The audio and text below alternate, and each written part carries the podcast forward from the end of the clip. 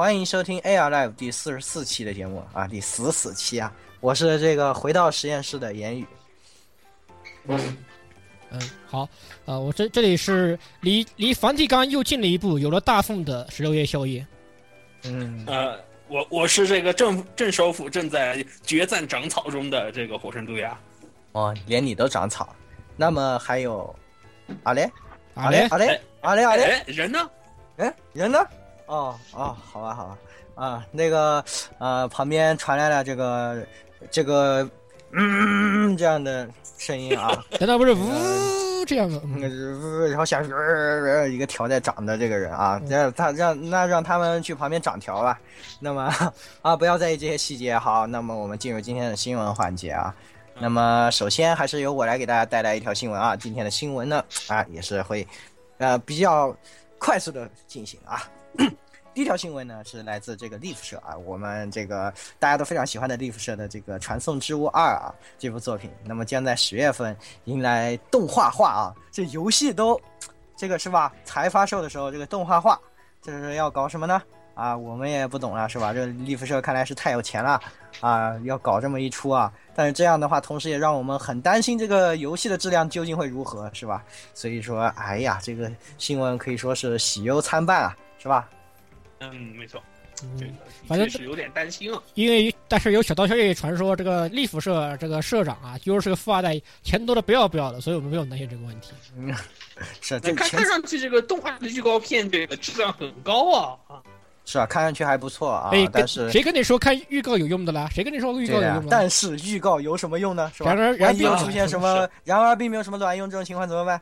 啊，毫无办法，对吧？所以我们的情况也不少啊。哎，我们个人还是希望这个好先好好做游戏是吧？这些东西都再说啊，啊是吧？动画不用这么着急嘛。不过既然这一次要出啊，也看出来利弗是要砸了血本啊，所以我们也还是，我觉得这部作品肯定还是要期待一下，到时候肯定还是要买买买，看看看，是吧？嗯嗯对。那么下一部新闻，那么接下来啊，由我带来一个这个国产漫画的一个消息啊，就是连载多年的这个人气，哎，应该算国产降部系了啊。嗯嗯这个漫画《黑白无双》现在的话呢，已经正式确定将由今将在今年暑假的话呢，会上映它的动画电影。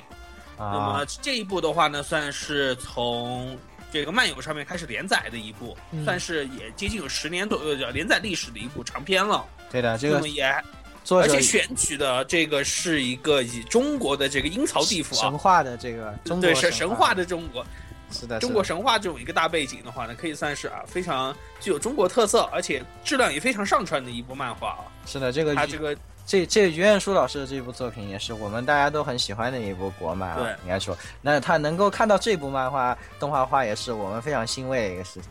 这个啊、非常我是非常期待他这个动画动画我也是很期待，而且我很期待他能不能出个日语吹替版啊，啊、这个就啊是吧？这个不好说啊。其实我们的呃这个叫什么？我们的老朋友啊，满玉子老师非常的也非常非常喜欢这一部作品，然后啊他也是给我事先啊做了很多很多的案例啊，所以说看起来这一部这一次这一部还是可以期待的。嗯，这部嗯，好看的，真的好看的，这个倒是是啊。啊，这一次的动画看来也是可以期待的一部作品，希望能够看到国漫的又给我们国漫打了新的鸡血啊，是吧？对，嗯，好的，好我们下一部新闻。下一个新闻啊，下一个的话是两条新两条新闻的并在一起联播啊，短讯联播。那么首先的话是关于勇者部计和新计划，就是我们熟知的啊那个结前有奈是勇者，他的新的漫画乃木若叶是勇者的连载决定，也就是一部新的连载。那么这次连载的漫画的话，是以初代勇者乃木若叶为主角，讲述乃木若叶、高岛有奈、土井朱子及另外两个人组成的勇者部的故事，算是一种前传性质的东西。嗯，好，那么至于怎么虐，那就是咱们就拭目以待，对吧？啊，反正咱们知道那个勇者部的，有 不是我们才才做的专题里面才提到这个东西，是吧？哎对的，对的，我们这我们又可以很开心的去虐妹了啊。嗯，好，那么接下来的话，同样是一部这个呃虐妹番的啊新漫画连载，那么是由叶之影做的漫《魔法少女小圆》的漫画版的魔兽篇正式开始连载了。啊，那么这个魔兽篇的话呢，它是啊讲的是在 TV 动画的结尾，小圆啊这这个飞仙成神之后啊，那个没有之 听上去就像是国产的那个网络小说一样。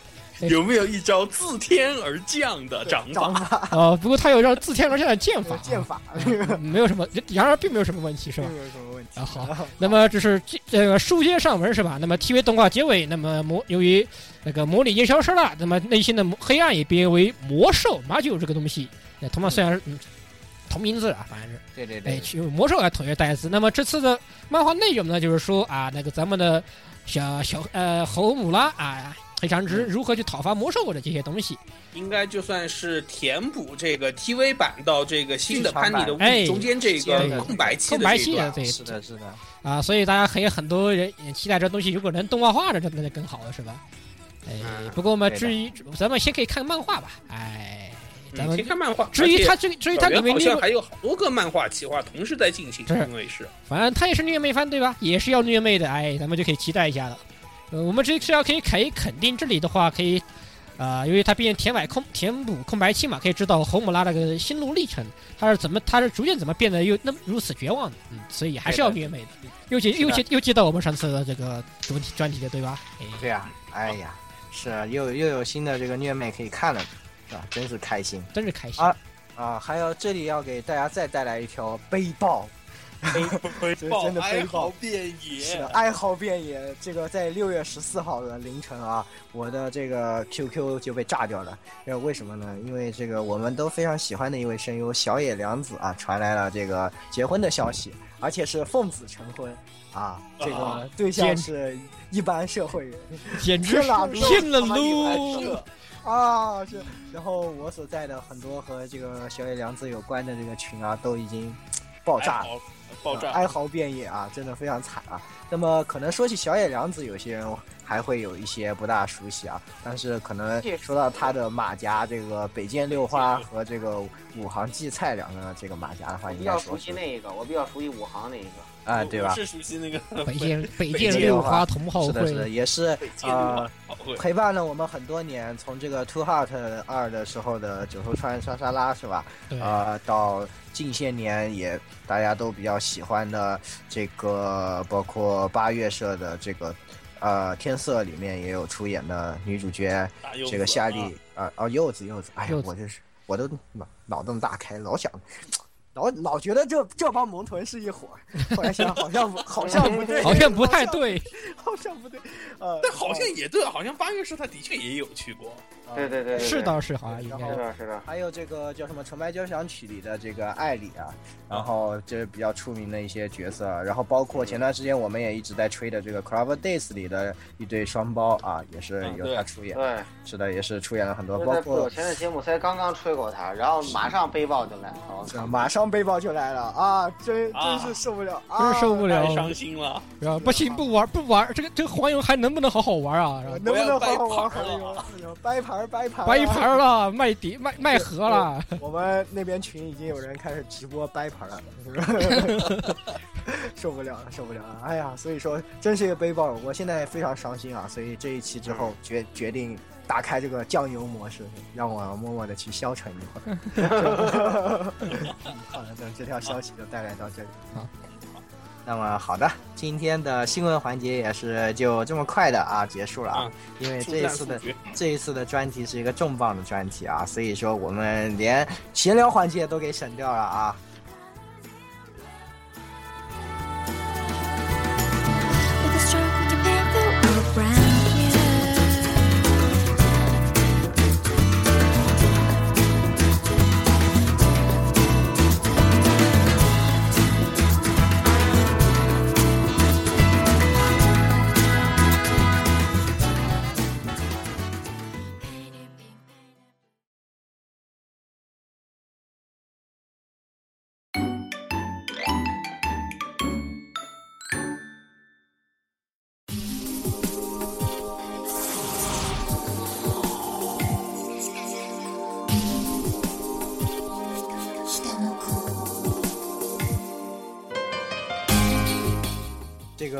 那么下面我们马上就要进入这个专题了，嗯，很很难得会有这么快的事情。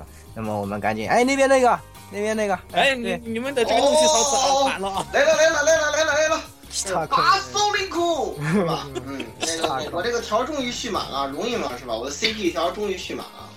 啊，等非常等等等不容易啊，。为什么叫 CP 条啊？真的真平滑。嗯也，CP 条会长得比较 Boston Link 啊不不不，不要不要在意这些细节啊 啊！今天呢，这个现在在我身边呢啊，坐着一位这个著名巨巨啊，然后那个身体也非常巨巨，然后呢，这个本事也非常巨巨嗯，啊。我我现在就属于跟巨巨这个这个坐在一起，距离大概只有三十公分的摔摔跤中，呃决战摔跤中的这一个这个状态啊刚刚新闻的时候，你们是不是去摔了一跤？啊，对，我们去摔了一跤，是吧？啊，然后那个，然后经过这一番蓄力之后呢，是吧？然后那个，我我现在利用这个 Link 的这个三个回合的时间呢，是吧？这给大家介绍一下这位大佬啊。哦呃，要时间结束之后，我估计就被大佬秒掉了，是吧？所以我得趁这个机会赶紧说话。啪啪啪啪啪啊啪！嗯，然后那个这一次呢，呃，本台呢有幸请到了这个，呃，网名叫做这个憨特菜的这个大佬啊。嗯，这个什么叫憨特菜呢？就是亨特菜的意思啊。然而他并不玩怪物猎人，是吧？我很高兴啊。一切跟任天堂有东西有有有关的东西都是不好的，除了 Gust 啊，除了 Gust，嗯 怎么回？啊，那 刚刚这位大佬憨特菜呢是这个资深 Gust 游戏爱好者啊，嗯接触工作室系列已经长达十好几年了。嗯是吧？而且是这个从当初一入坑就一发不可收拾啊！这个到时候他会自己讲述自己是怎么掉进这个窟窿里头的。嗯而且呢，此人呢还长期担任 A 九 VG 电玩部落的这个版主啊，具体哪个版主，哦，你可以自己去找嘛，是不是？哎，撰写过荒包括《荒野兵器》XF 在内的十多部游戏的攻略啊，非常屌啊，屌的飞起。然而这还不是全部，然后此人呢还担任这个二次元二狂，还有二次元音乐啊，这个长期的这个这个特约撰稿人啊。这个代表大代表作有这个魔塔大陆系列的乐评啊，呃，神与对话之诗啊，这这个这个这篇文章他写了两万字啊，这个 再看一遍压力都特别大。嗯，对对对，然后现在是吧？这个三十个时间已经结束了是吧？然后这个按照按照行动顺序条，已经到了我们汉特赛出场的时候。你已经死了，你已经死了。我已经死了，我迈向我新这个好的好的，那么我们赶紧有请大佬在这里。啪啪啪啪啪啪啪，鼓掌鼓掌鼓掌！嗯，谢谢老顾，呃，谢呃谢谢大家，各 位网友大家好，Air Life 的同学们大家好，我是憨特菜。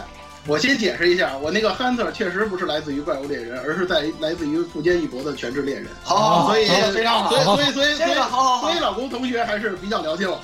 哎，对的对的。呃，我呢其实就是一个普通的 GAS 的脑残粉，玩了很多年的 GAS 游戏，十多年吧大概。呃，接触了不少的 GAS 的东西，然后这十多年呢，我对这个 GAS 呢呢也有一些了解，也算是有一些了解了。这次非常感谢这个 Air Life 呢，能给我这次机会，跟大家呢一起来聊一聊这个关于工作室系列音乐这个部分的内容。啊，我希望很荣幸啊，很荣幸。嗯，是我们的，是我们的荣幸 对。我 很荣呃幸，我们很荣幸能请到季军。是啊，其其呃，我希望呢，就是通过我这两期节目呢，能跟大家分享一些，就是我在听、在玩儿、在接触工作室系列游戏当中的我的一些看法和认识。嗯呃，那么今天就开始。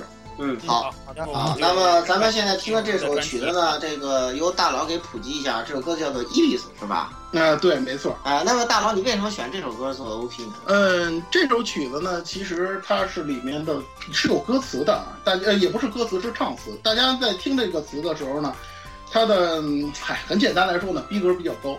我觉得这个东西如果做呃工作室的这个起始曲呢，呃，比起其他的这个片头曲呢，可能它的这个给人的那种震撼或者说是这种感受是比较多的，而且呢，这个曲子相对来讲时间是比较老，有一定的年头了。嗯，我想呢，大家可能接触工作室，尤其国内的玩家啊，接触工作室系列的游戏呢，可能呢就是阿兰德系列，嗯、梅露露啊、托多利啊、罗罗娜这些，还有黄昏系列，可能接触的会比较多一点。呃因为这离得比较近一些了嘛，这个对，一个是离得比较近，再有一个呢就是黄昏系列呢，它出了官方中文版，中文版这个对于国内的玩家、大陆的玩家来说呢，他可能接触会会比较方便。非常重要。啊，对，实际实际上呢，这个工作室系列呢，它已经有一个很长的这个发展历史了。呃，从最早的一九九七年的玛丽的工作室，从那个时候开始，至今呢，工作室系列呢已经诞生了十六部正统作品，还有若干外传，呃，哦。衍生的番外类的作品，还有移植作品很多，我就不赘述了。嗯，好，呃，这么多作品呢下来呢，它在这个音乐方面呢，实际上已经形成了一个相对完整和非常完善的这么一个体系。呃，这一点呢是一个很难得的事情，作为一个二线厂商来说。呃，关于这个体这个工作室系列音乐到底怎么样呢？我先抛出今天我想讲的一个两个结论。第一，从商业角度来看，GAS 的官方呢对于游戏音乐的重视程度，我认为是远超其他日式 RPG 厂商的。对，它有一些很不同的做法。对啊，是商业角度上来讲，呃，这其中呢包括以下的一些内容。首先呢，在这个 GAS 的会社内部有一个专门制作游戏音乐的组织，它是 GAS 的员工的那种性质，它叫做 GAS Sound Team。这个跟很多就是尤其是游戏大厂是不太一样的，嗯对它的那个呃游戏的音乐人是外包的，或者是原请的那种性质。呃，它可这能更有名是不，是有一些像这个法老控的那个音乐组织？对对对，它有点像法老控，还有一些像这个呃 Girl Game 的那种厂商，就是那种很不知名的 Girl Game 厂商，他们经常用的那种做法。哦，但是 GAS 它一直在延续这个，一直他所有的这个音乐的制作人基本上都是出自于 GAS Sound Team 这个组织。嗯当然，这么做来讲呢，他也是有自己的这个成功的这个典范的。比如说土屋小，他从这个组织出来，最后升级成为了游戏的制作人，这是大家都知道的事情。嗯，对，呃，除了这个之外呢，呃，GAS 对于音乐 CD 贩售方面也有自己的心得。它最大的一个特点是什么呢？很多游戏厂商他在发售游戏音乐 CD 的时候呢，都是选择在游戏发售之后，嗯，这个也是一个大家认知当中很正常的一种对对现象。对游戏先卖嘛，看销量嘛，对市场反响。游戏 CD 当做周边来贩售。如果这个游戏发销量好，市场认可程度比较高还好，可是如果它要是卖的不好，爆死了，可能游戏 CD 还有卖和不发售的那种可能。对对对，但是 GAS 的从来不这么做，GAS 它的游戏音乐 CD 一直是先于游戏发售的。嗯，嗯，大家可以去看现在 PS 三的这几座工作室的这个游戏音乐，它都是提前游戏发售日一天，游戏发售日一般是周四，它可能周三就把 CD 就卖出去了。哦，这还不算，在 PS 二时代呢，GAS 它的游戏的音乐 CD 甚至会提前一个星期发售。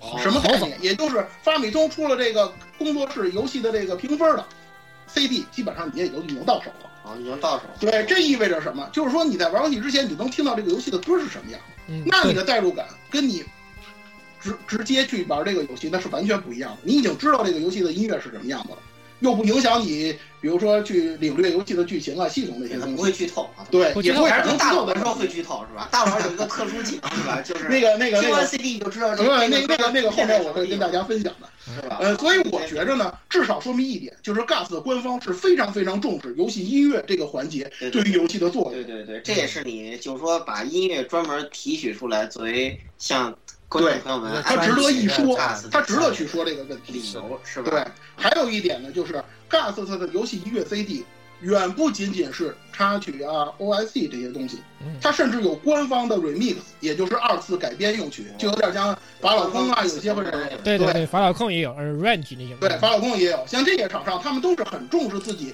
音乐的表现力的。对，这个其实就起到了一个宣传的作用，这是其一。其二呢，有了这些音乐，你光听 OST 的话，可能还不能了解这个整体的这个音乐风格。但是你把这些音乐 CD 都听了的话，那你基本上就能够把握整个工作室系列音乐的这样的一种体系和它的这个风格的认识了。嗯嗯呃，我要说的第二个结论是什么呢？就是音乐确实是工作室系列各个要素当中很重要的一个环节。嗯在就是十多年的发展的过程中呢，音乐这个部分呀、一直是工作室系列游戏当中评价最高的一个要素。嗯可能它的某有个某个作品，它游戏或者好玩，或者不好玩，或者有些质疑，但是音乐这个方面是基本上不需要玩家去担心的一个环节。嗯嗯尽管我们说十多年的这个游戏作品当中呢，有一些起伏，就是在音乐方面有些起伏，可能会有一些质疑，可能会有一些问题，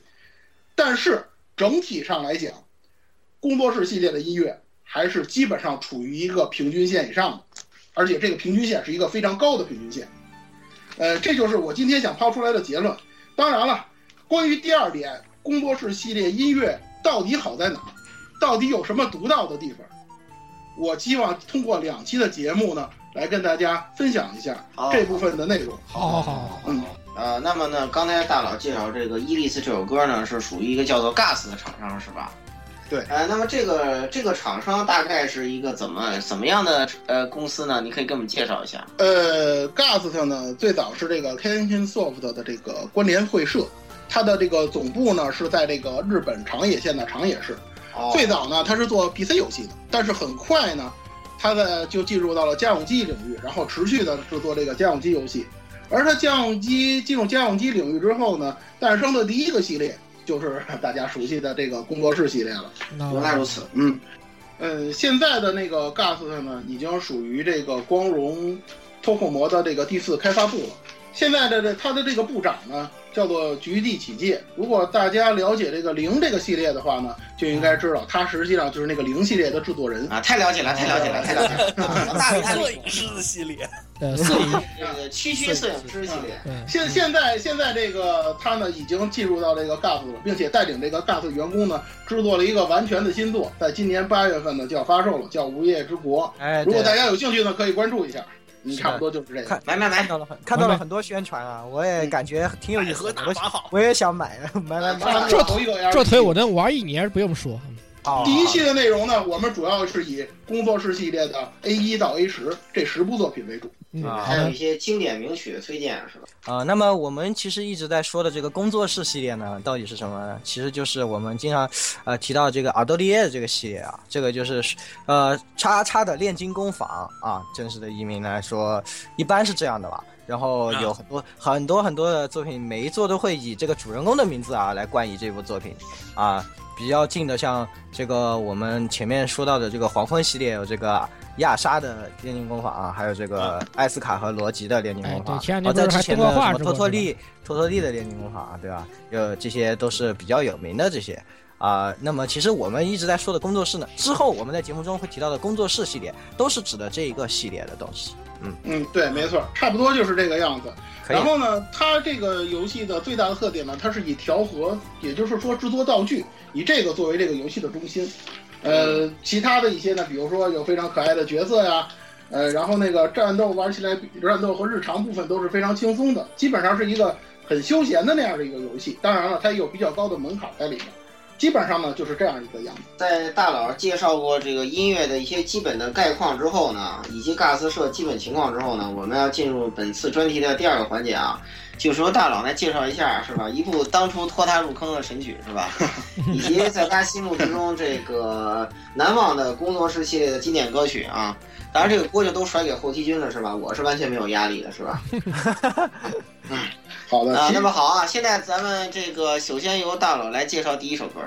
呃，那个老顾同学让我介绍歌曲，其实呢，呃，工作室系列呢，我能让我很难忘的歌曲呢，并不是特别多。因为歌曲这个部分呢，实际上在工作室系列的这个音乐的发展过程中呢，它是经历过一个过程，它是一个缓慢爬升的这么一个过程。因为在早期的这个萨布鲁格的这个世界观，也就是头三部作品的这个当中呢，它是没有片头曲这个概念的。呃，到了这个格拉姆纳特这个系列之后呢，从 A 五开始，也就是从那个维欧拉特这座开始呢，它出现了类似主题歌、主题曲的那样的东西。然后到了 A 六，也就是到了这个永恒玛纳这一座呢，开始出现了正式的片头曲。呃，从一个宏观的角度来说呢，就是工作室系列的这个歌曲呢，呃，不是展现游戏音乐风格的这样的作品呢是比较多的。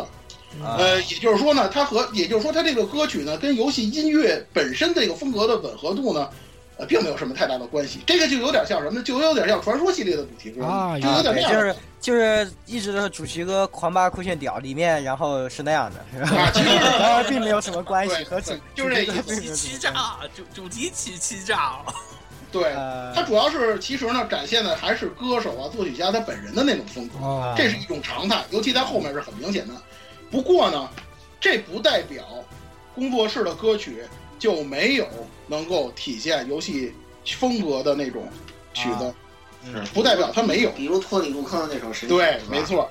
来，你给大家介绍一下。呃，是这样的，那个呃，早期的这个工作室的歌曲呢，实际上有着浓厚的同人音乐的色彩。我接下来要给大家推荐的这个，呃，《白夜幻想坛》呢，它就是一种这样的曲子。《白夜幻想坛》的这个演唱者呢是双月，双月瑶，嗯我想大家应该都很熟悉这个。太熟悉了，熟悉的不能。三大同之一之一，对吧？对，对对对，呃，他如果了解他的人都知道，他出道是二零零二年左右那个时候，以翻唱翻唱歌曲出名的。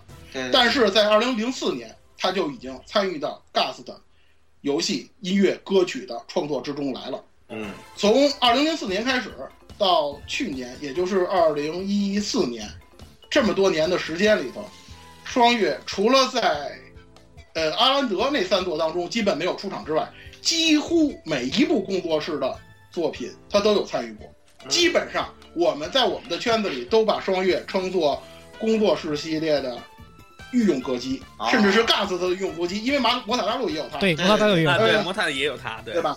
说到这个幻白夜幻想咱本身呢，呃，他的作曲是土小。我想土小如果是玩过蒙塔拉族的人，也应该知道土小太知道了太熟悉了很熟。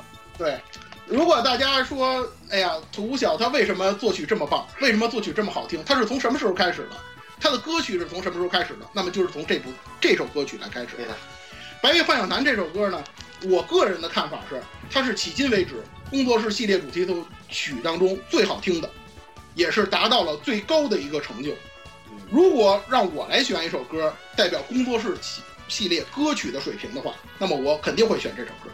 啊，嗯，这首歌呢，呃，它的这个意境是非常深远的。首先，它的前奏气势非常宏大，呃，它都用的语言呢，在这个前奏当中运用了如尼文。了解如尼文的都知道，它跟神秘主义有着莫大的关系，跟炼金术有莫大的关系。这个我就不说了。呃，如尼文与提琴在前奏当中的交相辉映，然后在主要的这个歌曲乐剧中，歌姬娓娓地向大家道来现在的这样的一种状况。这种身处高空啊、仰望大地啊，以及蔚蓝海洋的那么一种意境意境。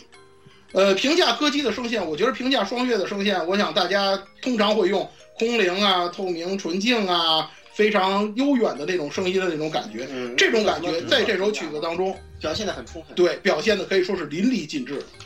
而土小的那种风格，他喜欢的那种圆舞曲曲式，他喜欢的那种三拍子的那种优雅的感受，在这首曲子当中也是表现的非常的精湛。所以带一点沃尔斯的感觉。对，嗯，而且三拍子大家知道，圆舞曲是很优雅的那种感觉，对对对但，是在这首曲曲子里，它展现出了一种气势，没错这种气质是在其他的那些三拍子的圆舞曲的那种感觉里非常非常出来的少见嗯很难上一些见古典作品很，除了一些很难够古典作品。出来。嗯，那么接下来就请大家欣赏，哎，请大家欣赏一下这首歌。啊，那个反正这个歌是后期新的是吗？嗯嗯，好。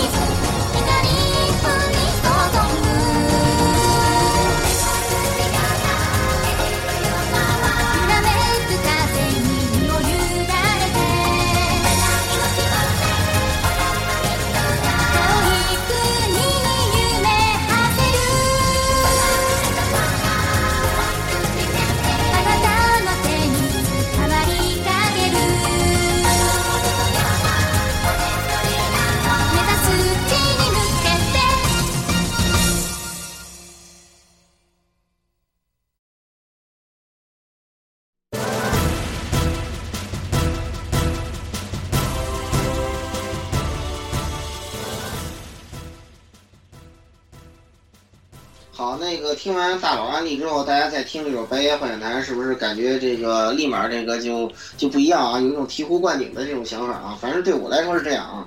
呃，接下来呢，我们有请这个汉特赛同学呢给我们安利第第二首歌啊。第二首歌呢，就呃很多同志们就就要熟悉多了，是吧？来自一位这个呃 Sound Horizon 的老领导，是吧？啊，任老同学是吧？呃，谱写的这个《连接物语对岸的世界》啊，来有有有请那个大佬汉特菜给我们介绍一下。嗯，其实我很清楚的一点就是，我在看我在那个收集这个相关情报的时候呢，很多这个双月的粉丝跟我说，他入坑都是通过这首曲子来入坑的，好像知道《白夜幻想团》的反而会很少一些。对，嗯然而我对对并不是，对然而我并不是，我估炼狱，我估计可能多半是因为 Revo 的关系，因为他以前是这个 Sound Horizon 的这个创始人。对呃，我我在我在说这首歌是工作室系列，就是《伟大的幻影》这部作品的主题曲的时候呢，很多人都没想到，哎呀，你 Gas 的居然还能选到 Revo 这样对对级别的人。当时我听这首歌的时候，我都没想到这，哎，这是工作室的。这这大佬不跟我说，我我听了那么多年，我都没想到这是工作室的曲子。其实我想在这里说一点是什么呢？就是 Gas 的，尤其是 Gas 的之前说的 Gas Sound Team 的这些人呢，他在游戏音乐的这个业界的人脉，特别是在音乐领域的人脉是非常之广的，大家想象不到的。如果大家以后去听工作室的乐曲的话，听音乐、听歌曲，你还会遇到很多很多的名人。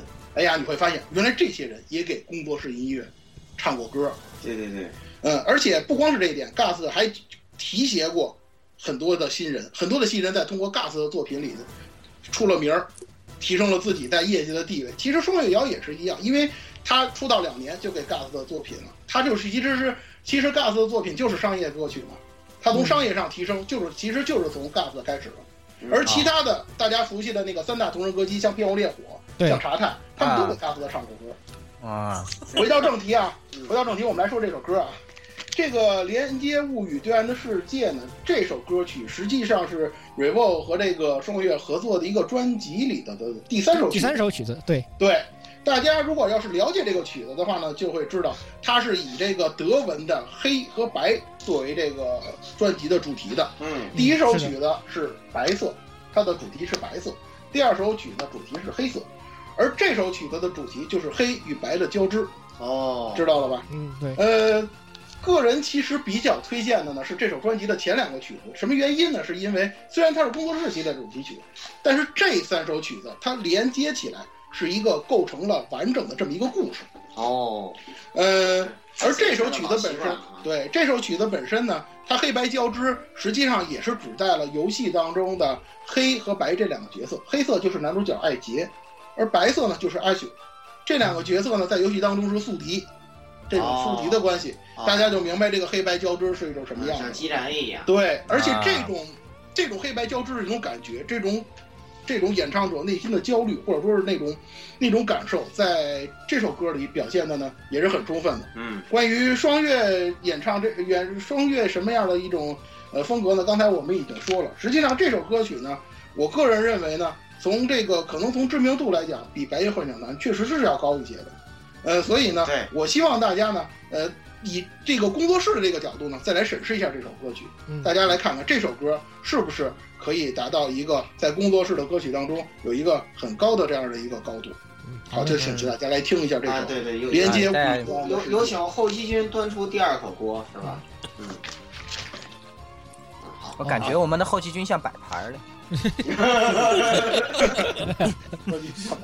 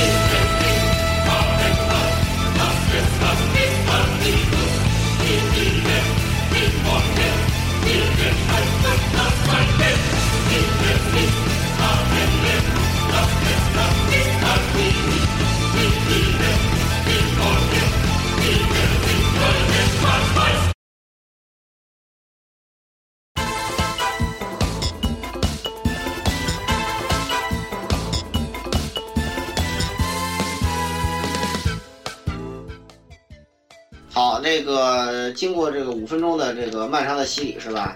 啊，结合这个汉特赛老师的教导啊，我想各位对这个这首歌的这个呃印象啊，应该又又会有有有有一些改观新的，新的发现，新的发现。哎，有一种有一个新的视野是吧？确实带来了一个新的呃 horizon 是吧？而且啊，而且我话不多说了啊，嗯，而且我个人觉得就是，比如其实听听工作室这些曲子，我个人觉得双月其实他从工作室里面受到的影响特别大，包括现在双月他自己创作的，以及他和蛮友啊那些人一起合作的很多曲子，我觉得很有特别有工作室的一些风格在里面。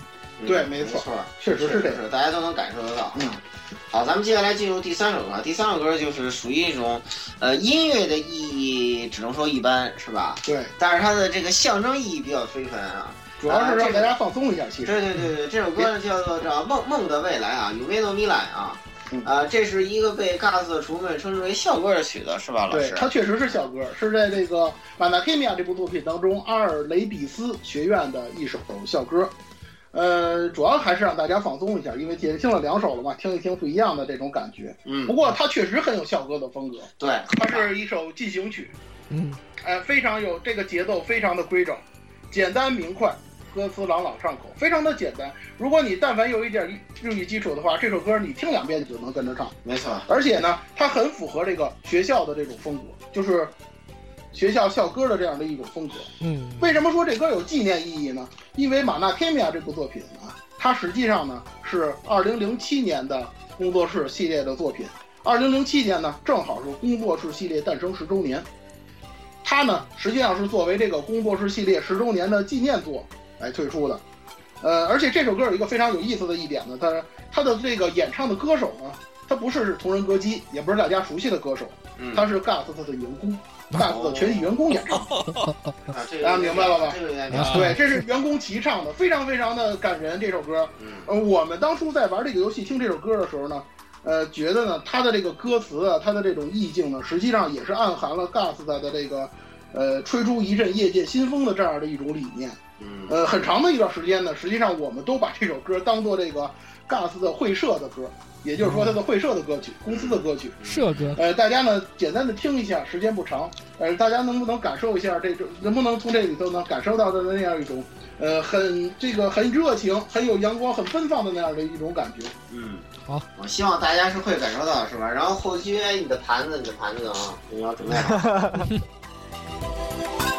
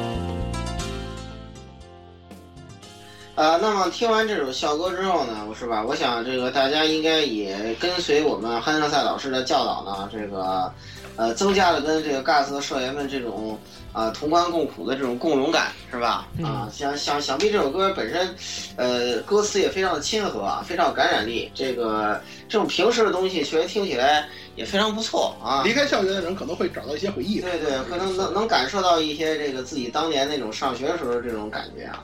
啊，那么咱们话不多说啊，这个听完这三首优秀的曲目之后呢，嗯、我们就要有请这个汉纳赛老师作为 GAS 音乐鉴赏的专家呢，来给我们从头开始梳理一下这个工作室系列的这个音乐概述啊。呃，在本期呢会给大家梳理 A 一到 A 十的啊、这些部分啊。那么咱们首先，咱们还是请来这个汉德赛老师继续啊，给我们讲一讲这个 A 十以前啊这个系列的几种主要的音乐风格。嗯，好的，呃，这是重头戏了，大家不要做做笔记呢。呃，啊这部分呢，做笔记。实际上呢拿好本子，拿本子，拿本子。嗯关于这个游戏音乐评论的这部分呢，我一直秉承这样一个观点：首先，呃，这是一个很主观的东西。一个人人的一千人的眼中有一千个哈姆雷特，可能大家呢对于音乐好与坏呢都有自己主观的一个认识。我呢想通过我这段时间就是说了解工作室音乐的情况，用一些相对来讲比较客观的一种方式，给大家一种分析入手这个工作室音乐它的这个手段的一种方法。这种方法呢，可以指导大家呢去听很多很多的工作室的音乐的曲子，甚至呢其他的一些游戏的音乐呢，你也可以用得到，这是一点。再有一个呢，就是分析游戏音乐的这块呢，我采用的方式呢是这样，就是我把它呢分为了三个维度，就相当于这个坐标系的这个三个轴一样。第一个方部分呢是这个游戏风格的发展演进。为什么这么说呢？呃，因为游戏音乐呀、它无论如何，它是要为游戏服务的。什么样的游戏，它配什么样的音乐，搭配的合适，它才能出彩。所以说，这是一个最基本的要求。第二个呢，维度呢，就是这个音乐制作人的变化。什么东西都不是一成不变的，音乐制作人他也会有一些变化，gast 也不例外。呃，那个之前说的这个 GST 的这个组织呢，也是来来回回走了一些人，来了一些人，经过了很长时间的这个变动。这些人，这些制作人，他们有一些什么样的风格？他们的这些风格对于 GAS 的工作室系列游戏音乐会带来什么样的影响？这个是我们关注的另外一个很重要的内容。第三个维度呢，实际上就是游戏音乐本身的架构了，比如说大家所熟悉的这个旋律啊、节奏啊、呃乐器使用啊这些部分，这些东西都是一些很基础的。通常来讲呢，这些内容呢会通过我们之前所说的那个那个游戏风格的这个轴和这个游戏制作人的这个轴，从它这这个部分呢来展现出来。有这个三个部分呢，基本上一个有一个作品当中它的这个音乐的定位呢，你就可以找到了。套用我们刚才所说的这个理论呢，我们来看这个 GAS 系列的这个音乐。首先我们来说的呢是这个游戏音乐风格的这个发展演进。嗯最初的这个 GAS 的的音乐作品呢，它呢，呃，主要的呢还是体现游戏音乐游戏风格呢更浓重一些。为什么这么讲呢？因为 GAS 它的这个工作室系列的这个游戏啊，它最开始选用的一些素材，包括它的一些风格，甚至说，呃，它的一些很多很细节的一些要素呢，都和欧洲东南部的这个风格呢有非常大的联系。这个可能是跟它自身游戏的定位是有关的。所以呢，在这个 Gust 的这个游呃，在这个工作室的这个游戏音乐当中呢，最初他就想展现的呢是这个欧洲东南部的这种音乐的风格。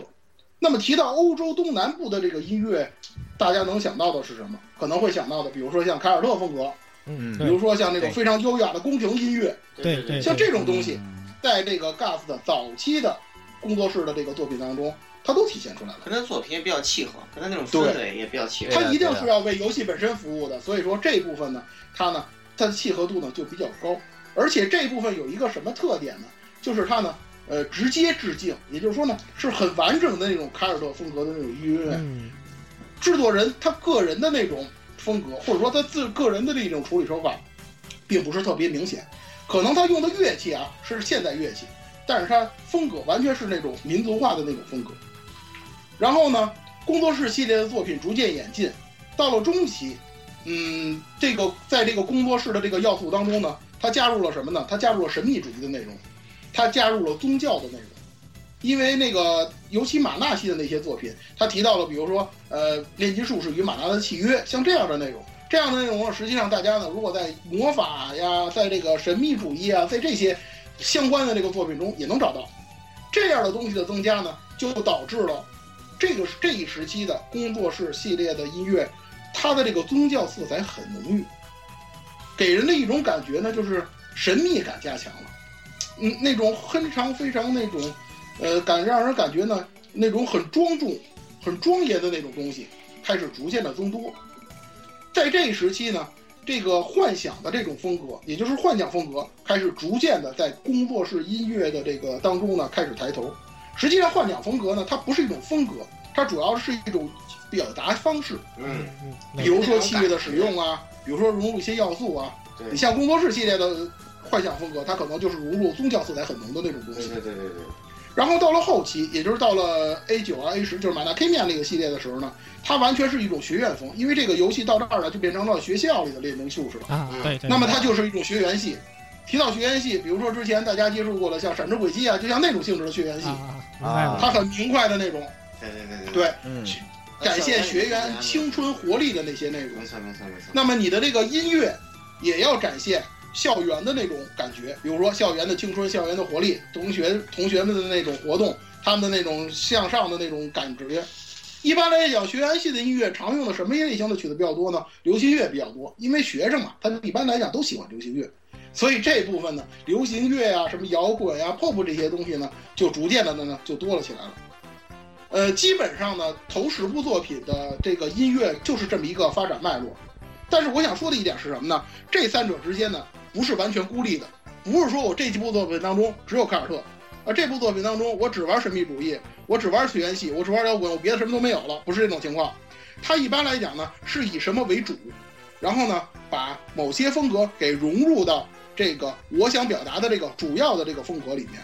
实际上呢，大家如果了解这个凯尔特风格的，都知道凯尔特分为古典的凯尔特风格和现代凯尔特风格。对对对对对，现代的凯尔特风格，实际上它的包容力本身就很强，它肯定是可以包容一些现代的流行元素的，对，像恩雅就是典型了，对没错绝对的代表，对吧？对对工作室的这个音乐的制作人呢，他们用这种方式来展现呢，实际上也是暗含暗合了现在盖现在凯尔特风格的这一种表达的方式。这种把以往的风格融入到乐曲元素当中呢，就可以使得这个工作室系列既有的一些风格，从表面上的血肉，变成这个音乐的灵魂。嗯，这个就是工作室系列头十部作品给我的一个总体的这么一种感觉。呃，简单的再总结一遍呢，基本上就是三种风格：民族风、幻想风加上流行音乐。这三部作品都会在不同的作品、不同的位置当中出现。嗯呃，总的说来呢，工作室系列音乐，我认为最独到的呢，还有这么几个比较细致的点。第一是攻防音乐，攻防音乐也就是这个炼金术士他的家，啊，在对合成的对时候的摇那个，活时候的那个音乐，对。啊，因为毕竟这个标题就叫工作室嘛，这个这对个攻防的音乐总要这个这个音乐它一定要出彩儿，它一定要很经典。为什么？首先很简单的一点，你要在那儿做调和，你要在那儿记录，你要在那儿休息，要花大量你在那儿的时间在这个大量的时间，对，你要在大量的时间花费在那儿。如果这个攻防的音乐不好听，那就那就很痛苦了。对，那我就只能去换换音乐了。当然了，工工作室系列他做过这样的事情，这个我们以后再讲啊。嗯攻防音乐呢是工作室系列当中独有的，其他 RPG 游戏基本上是没有的。对，而且它也是最能展现整部工作室游戏音乐风格的。Gas 呢也是一直这么做的。如果大家不了解这一作，比如说这部作品它的音乐整体是什么风格的话，你去听一下攻防音乐，基本上就能了解一个大概了。嗯除了这一点之外呢，还有两点，一个是这个工作室的音乐，它的音乐要素非常丰富。每一个工作室的这个 BGM，就是它的这个背景音乐，它跟其他的，尤其是欧美类的乐音乐作品，它有很大的一点不同是什么？它的乐句非常完整，嗯，从前奏到主旋律，到副歌，到过渡，到高潮，全都有，尾声也有。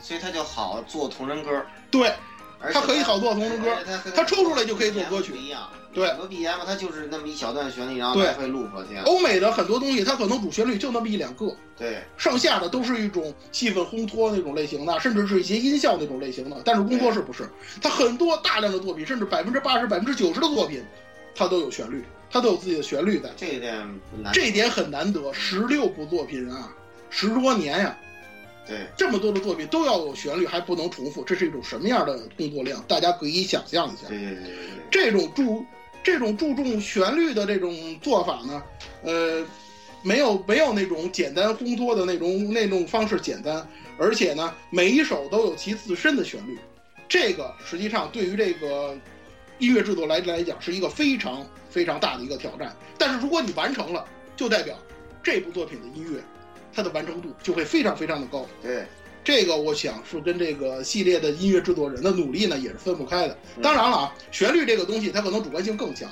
有人喜欢这个调子，有人可能不喜欢。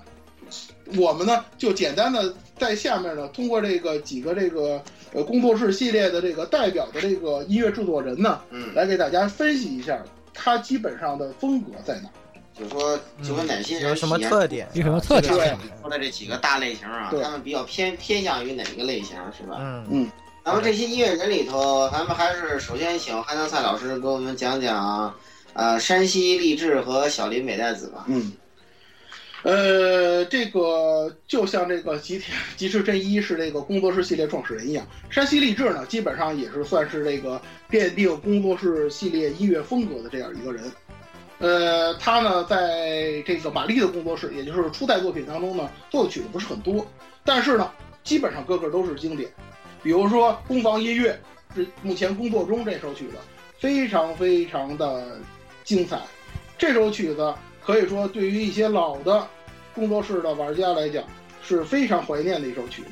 基本上很多人呢对于这个旋律都是非常熟悉的。这个曲子本身呢倒是比较简单，也没有什么太多的这个呃需要说的地方。呃，它采用的那个电音啊，这种模拟的那种形式，呃，前奏很欢快，让人感到十分愉悦。嗯主嗯，旋律也比较简单，就这四段嘛。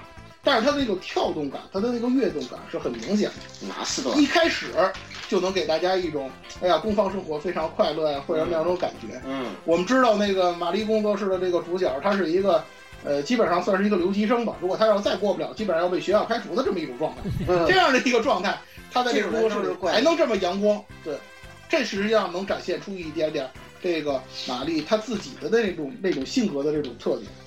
呃，这首曲子其实本身呢，它的这个歌呃凯尔特风格呢就已经比较浓厚了，呃，而且呢，它在这个打击乐上面呢也有一些自己独到的地方。呃，山西励志呢，在这个工作室系列当中呢做的曲子不是很多，后呃他在后期呢基本上呢就是由这个阿芝伯大辅呢继承了他的这种风格，差不多就是这样。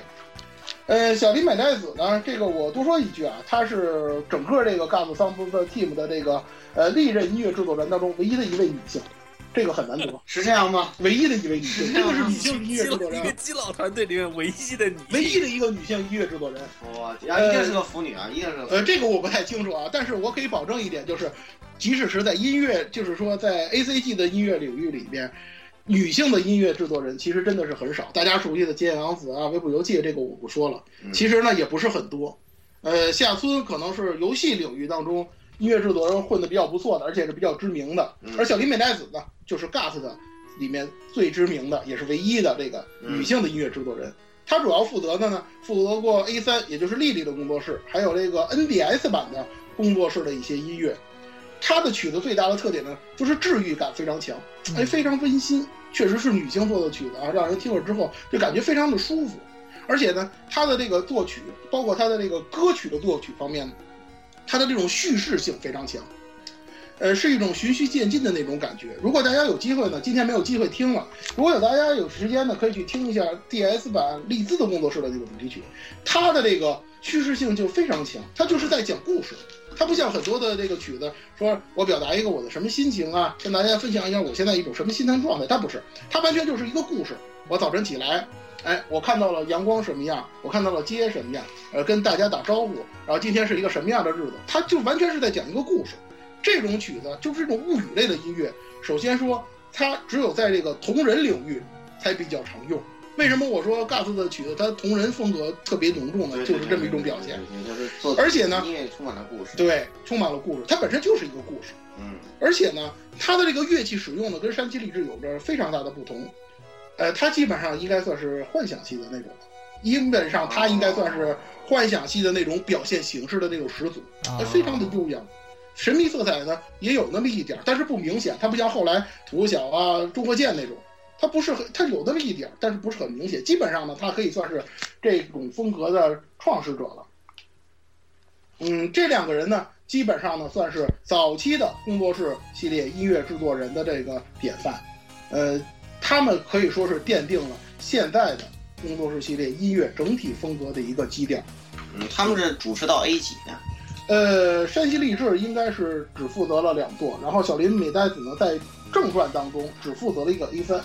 啊，他只是 A 四，啊，那 A 四以后就是一个 New Face 了。呃，A 四以后呢，确实，A 四以后呢来了不少的新面孔。不过呢，呃，像这个之前说说的这个土小呢，他实际上呢负责的跨度很大，他是从 A 二正式开始的。啊，对，但是呢，A 二它还不是很明显，后面的作品它的这个风格就开始体现了。前面我说过，土小的风格呢，它宫廷音乐很多，嗯三拍子的曲子，大量的三拍子的曲子，圆舞曲，宫廷音乐用的是非常非常的呃多样化。这个可能跟这个游戏本身有关，因为大家去看那个丽丽的工作室啊，去看那个、呃、艾丽的工作室啊，你会发现这里头相关的内容会很多。它主要是从它来展现的，嗯但是这些东西还不是最重点的。嗯重点的是，它开始正式的引入工作室系列音乐当中的一个要素，就是我之前说的这种宗教色彩的这种要素，啊它开始有了。就从土屋小开始。对，所以是从土屋小开始的。小林美奈子呢，它只是一个引子，而土屋小呢，它是正式的开始引入这种风格。嗯，他把这个凯尔特的这种风格开始融入到自己的音乐体系之中，因为凯尔特的音乐呢，用三拍子的表现的时候少，但是他把这种风格融入到自己的体系当中了。比如说之前我们说的这个《白夜幻想盘》这样的曲子，就是非常典型的。他从他开始，工作室的音乐制作人就开始有意识的在工作室的音乐风格当中融入自己的风格，嗯并且把这种风格固定下来，嗯形成工作室游戏音乐的风格。嗯这样，工作室音乐现在的工作室音乐是一种什么样的这种制作体系，就由他基本上开始了。哦，那他这个地位就很很高了啊。不过呢，有一点比较可惜的呢，就是 A 六以后，土小就不再负责这个工作室系列的音乐了。嗯他去干什么了？大家都知道，嗯，啊，大家都对，我们都我们俩都我都懂的。对，我们都懂。大家都懂啊，是吧？摩卡大陆死啊。我就不说了有机会我们单独在摩塔大陆系列中能再说的。嗯嗯，好。然后是阿布之博大辅，阿之博大辅呢，他是整个系列当中出勤率最高的音乐人，我很难把他放在说从他从到 A 级他从初代其实就已经参与了。，A 一就有。对 A 一就有，然后呢，到 A 十六当中只有两部作品，就是 A 八和 A 十一，也就是《伟大的幻影》和《罗罗娜》这两部作品，他基本上没有参与，啊剩下的作品他都参与。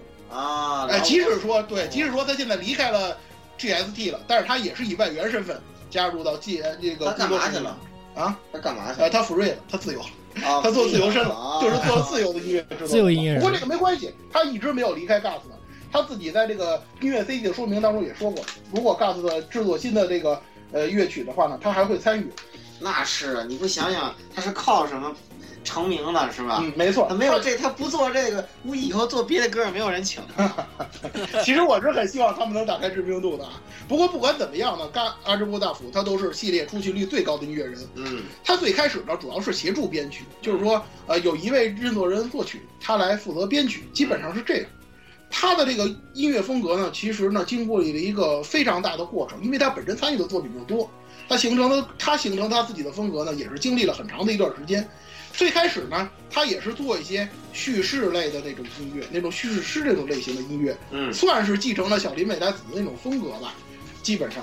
但是呢，从马纳 K 米亚，也就是从学员这两座开始，他的这个风格有了重大的转变。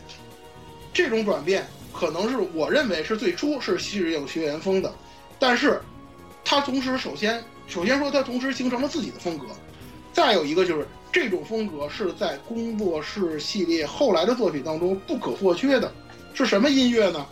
就是战斗音乐。嗯战斗音乐这块儿呢，其实 RPG 的这个战斗音乐呢，呃，它呢是整个这个有音乐的这个各种音乐，比如说这个呃世界音乐啊、迷宫音乐啊、这个呃角色主题音乐，这和这些音乐相比呢，它是一个不太重要的地位。为什么呢？它不能喧宾夺主，因为你在玩战斗的时候，你是比较紧张的，你可能无暇顾及这音乐好坏。所以这个音乐呢，它只要说白了，它只要不帮倒忙，基本上呢拿到一个平均的这种评价就可以了，差不多就是这个样子。嗯，这里我不点名了，某系列的这个音乐制作人，他的这个音，他的这个战斗音乐一贯都是那一种风格。但是你看大家评价也是挺高的，某某制作人，大家大家知道我听着好他妈深沉啊！啊。但是我想说的是，同样他反过来来讲，如果你的战斗音乐能做得很出彩的话，能烘托战斗的紧张气氛，能让你手心出汗，能甚至让你感觉到燃，能挑动起你的激情的话，这个时候你再去玩那个战斗，你什么感受？你肯定和那种，呃，很那个压抑啊、很抑郁的那种感觉是完全不一样的。你马上就感觉热血起来了。为什么激战的战斗音乐很经典？就是因为它能调动玩家的气氛。不是他他原曲就写得好，对原曲就是卖吃的嘛，因为不是卖吃的。呃，其实呢，呃，阿如波大辅他在战斗音乐方面确实很有自己独到的地方。比如说他在马纳 K 米亚当中的那种非常经典的，就是对伊多伊老师的那种战斗音乐《Nefertiti》。嗯，这首曲子是自从它产生以来，呃，很长一段时间都是尼科尼科，大家知道的尼科尼科啊，嗯，最受欢迎的战斗音乐排在前十的曲子。哦，还有这样，如果大家了解过这个尼科尼科的排行，大家都知道排行靠前的战斗音乐都是什么地方出的音乐，比如说最终幻想，鬼呃最终幻想，比如说鬼泣，比如说嗯伊苏，比如说法老宫的 J J D K 那帮人，嗯他们做的曲子确实很法燃，老宫做的战斗歌就是好，对这一没错 K 这没说，这倒是。但是阿兹波大辅的曲子，他能跻身到那个里头，这是一种什么素质？我想就不用我再多说了。呃，中和剑呢，实际上它应该算是在前期啊，就是投射部作品当中加入的，应该是最晚的。它大概是从呃永恒玛纳开始吧，基本上就是这个对它加入的比较晚。它也是 GST 的车，它原先是 GST 的球员，就是说至少在 A 十一之前都是 GST 的然。然而，呢？呃，然而的问题呢，我们后面再说。好，好好留个闲，好吊个胃口。初期呢，初期它主要是跟这个阿哲巴大辅呢合作，曲目比较多。之前我说的，如果有人如果阿哲巴大辅是编曲的话呢，一般来讲中国剑是作曲，就是这样。啊，呃，中国剑彻底改展现他自己个人风格的作品呢，是《伟大的幻影》，也就是 A 八这首作品。这部作品全程的音乐都是由中和剑一个人完成的。呃，他的这个曲子最大的特点就是那种厚重感，它的音乐的元素，它的旋律的元素非常非常的丰富，非常非常的多。我们在玩这个 RPG 游戏的时候呢，一般来讲，除了像工作室的攻防这种地方，大家要长期停留的话，一些场景啊、一些事件啊，可能停留的时间并不是很长。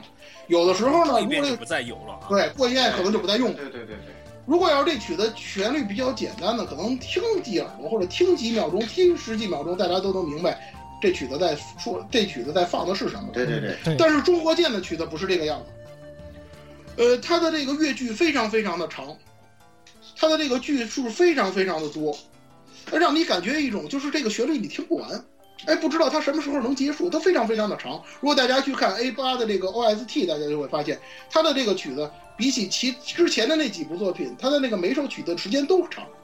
因为工作室的这个 OST 啊，它很少去重复，它不像那个瓦老空的那个专辑似的，它会重复一次。工作室一般不重复。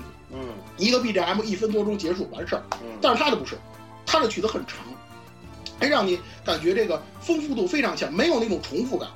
他的这种没有重复感的这种感觉，在这个 A 八当中表现的是非常非常的到位的。嗯这种东西给他的这个加分加的非常非常的多。嗯呃，它不是那种标准的四个段落啊，加前奏啊，加什么过渡啊，不是那种标准的形式了，就让你感觉听不完，有非常非常大的那种铺陈。然后在线的部分呢，又采用的是变奏的形式，不是那种简单重复的那种，它是变奏，所以说就能让你感觉呢，就是非常非常的呃悠长，嗯哎，这样的一种感觉。比如说 A 八的攻防音乐，就是欢迎来到攻防那首曲子，对呃，以及 A 八当中的那个水晶谷神秘的水晶谷那首曲子，还有这个神之庭园这几首曲子，都是突出的表现中和剑他的这个音乐风格的这种曲子。嗯，可以说啊，他对于这个旋律的这个打造，达到了一种登峰造极的这种程度。哦请注意，我说的是旋律这个。旋律啊，嗯，对，其实之前我已经说过了，旋律本身呢，它的主观性更强。有人肯定觉得旋律好，有人觉得旋律不好对。它不像节奏，你比如说三拍的圆舞曲节奏，它怎么样都是四三拍，要不然就是八六拍。对八对，你喜欢不喜欢也好，它都是一种拍。八八三拍也有啊八三拍三拍也有。呃，这种东西没有什么好坏之分，但旋律就不同了。很多人可能喜欢你的旋律，他就会说你这个旋律好；他不喜欢的话，可能就会说你这个旋律不好。所以说，这个会比较极端，而且呢，它很容易过犹不及。就说你做的太过于这个追求旋律了，你其他的那些部分你可能就会忽视。呃，中国剑的曲子呢，呃，就是这种情况，它旋律做的非常精湛，非常精到位，但是它的节奏就稍微差一些了。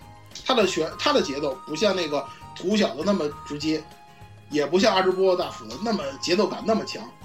可能有一些曲目，他在做的时候就不如前面这两位制作人。比如说战斗音乐，他可能节奏感不强，他听的感觉，哎呀，没有那种跳动感呀，可能不就不像阿之波大辅给人的那种感觉非常非常的好。呃，而且呢，旋律之前我说了，它的主观性很强，可能呢，呃，就会出现这种问题，就是它如果一旦旋律本身发生什么差池了的话呢，那么给人的这种视听感受，给人这种体验就会大打折扣。啊，嗯起反作用。对就会起反作用所以呢，就是中和剑呢，它在这个 A 八当中呢，战斗音乐这部分它就很吃亏，这部分没有阿之波大辅了，他以自己一个人来，可能让人感觉呢，他就不是很明显，它的特点不是很明显，嗯嗯，让人觉得就有点差强人意了，就是这样这种样子。当然了，A 八来讲，整体表现，我个人认为，中和剑还是他历代负责的历代作品当中表现最佳的一部，因为他一个人独挑大梁，这一点还是值得称道的。那以后作品里头还有没有出现过这？呃，以后还有就是罗罗娜的工作室，不过那部作品呢，我就不能给予这么高的评价了，啊，因为那部作品确实出现一些问题啊。嗯，呃，后话是？那就是后话了，对，没错。是敬请期待下期。呃，总的来说呢，就是工作室系列音乐的这个制作人呢，基本上，尤其 A 十之前的制作人呢，基本上都不是万能型的，每个人呢都有各有侧重。比如说土小的歌曲做的比较好，嗯，比如说阿芝波大辅他战斗音乐做的 BGM 对。中和剑呢，可能在一些事件音乐呀、可能在一些渲染心情啊，可能是一些比较要求你的旋律有表现力的地方，他表现的很好。嗯，合理的搭配，我觉着可能才能展现一个工作室音乐整体的风格。也就是说，这些音乐制作人最好都能够在这些作品当中出现，每个人负责他们最擅长的那个领域，这样他们拼接起来的这个工作室的这个音乐才是一个有机的这么一个整体。而且呢，工作室音乐呢也不是一成不变的。我之前说了，它经历了一个发展的这么一个过程。嗯，从最典型的这个直接使用这个风格，就是直接作用于这个风格的这个曲子，嗯到把这个曲子融入到这个乐曲的要素之中，来为音乐制作人所用，最后形成自己的风格。他呢经历了一个非常长的过程，至少这十部作品一直是经历了这样的一个过程。那你觉得到哪部作品开始就成型了呢？嗯，我个人认为呢，就是实际上是到了这个呃，应该是到了永恒玛纳，也就是伊利斯特工作室的后期和这个呃学员的炼金术那两部作品的时候，基本上就达到了一个相对完成度很高的完整的这么一个形态了。嗯，工作室系列这种多元多元化呀、多样化的那种形式呢，基本上也就成型了。原来如此。以上呢，就是我对于这个工作室系列的这个音乐的这么一个简单的一个认识。呃，呃，就是我自己的一家之言啊，不知道大家对此有什么样的意见？如果大家有什么样的看法呢，也欢迎在这个我的这个微博当中呢跟我交流。以及本嗯本台的官方对可以啊。对，对因为因为这个确实怎么说呢？呃，剧作品很多，我不能一一列举。呃，大家呢就是呢，能够从我当通过给大家的这个介绍和交流当中呢，能够了解到一些，然后呢，用这种方法呢来指导各位呢，最后呢去领略工作室系列以后的作品。对对对，听什么汉朝菜，我觉得是这个大佬说的是非常就是非常的生动啊。我们几个，呃，我们几个这一期是吧？呃，平时这么话痨的，话痨的人，我们在旁边听着听着都入迷了，真的下巴都掉了。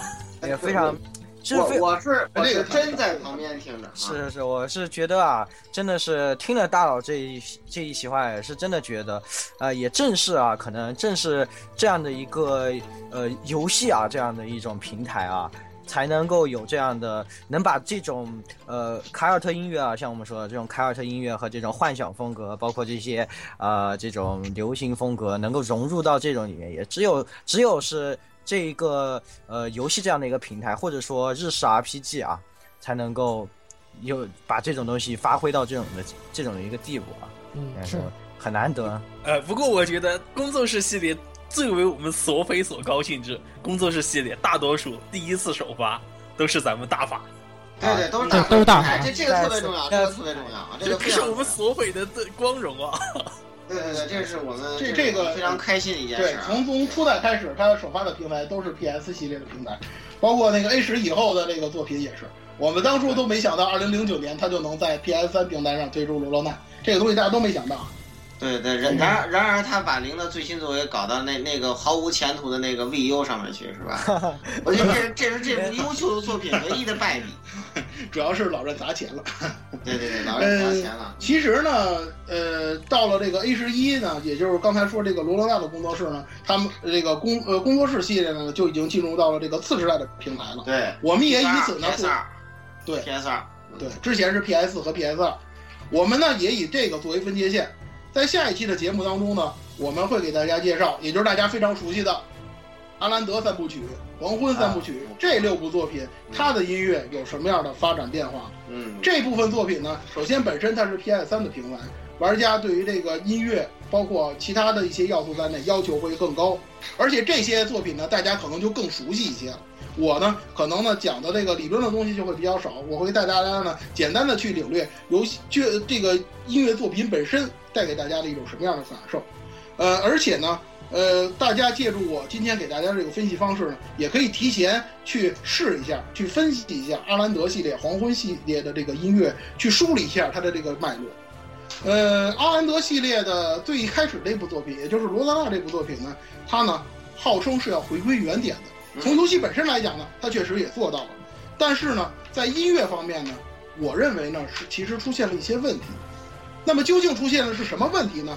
嗯，我们就下期再说。下期再说，下期再说下回且听下回分解且解。听下回分晓。下期下回分解。期待这个本期节目的最后呢，呃，我再给大家推荐一首歌，就是这个永恒玛纳的片尾曲 Silent，Silent《Rhythm》，它是这个枯江真美演唱的。枯江真美也是一个参与工作室系列很多作品的一个歌手，嗯算是一个老资格的歌手了。老司机啊，太过分了啊！呃，那个这首曲子呢，呃，先给大家呃结束今天的节目。好的，谢谢欣赏，请欣赏啊！你的牌终于接完了，辛苦了，辛苦了。期待下一周继续听老师讲课啊。嗯对对对，我我是还留着一个 bus 特猪的这个老顾是吧？我的我刚才我刚才一开始一开始一激动连系统都忘了是吧？啊，没有白蓄力啊。这个这我们俩的 link level 还会继续提高的啊，以后还会多次跟他进行巴斯头 link 啊，啊大家敬请期待啊。是的，我是这个这个听了听了一整节课，连话都快不会说了的言语啊。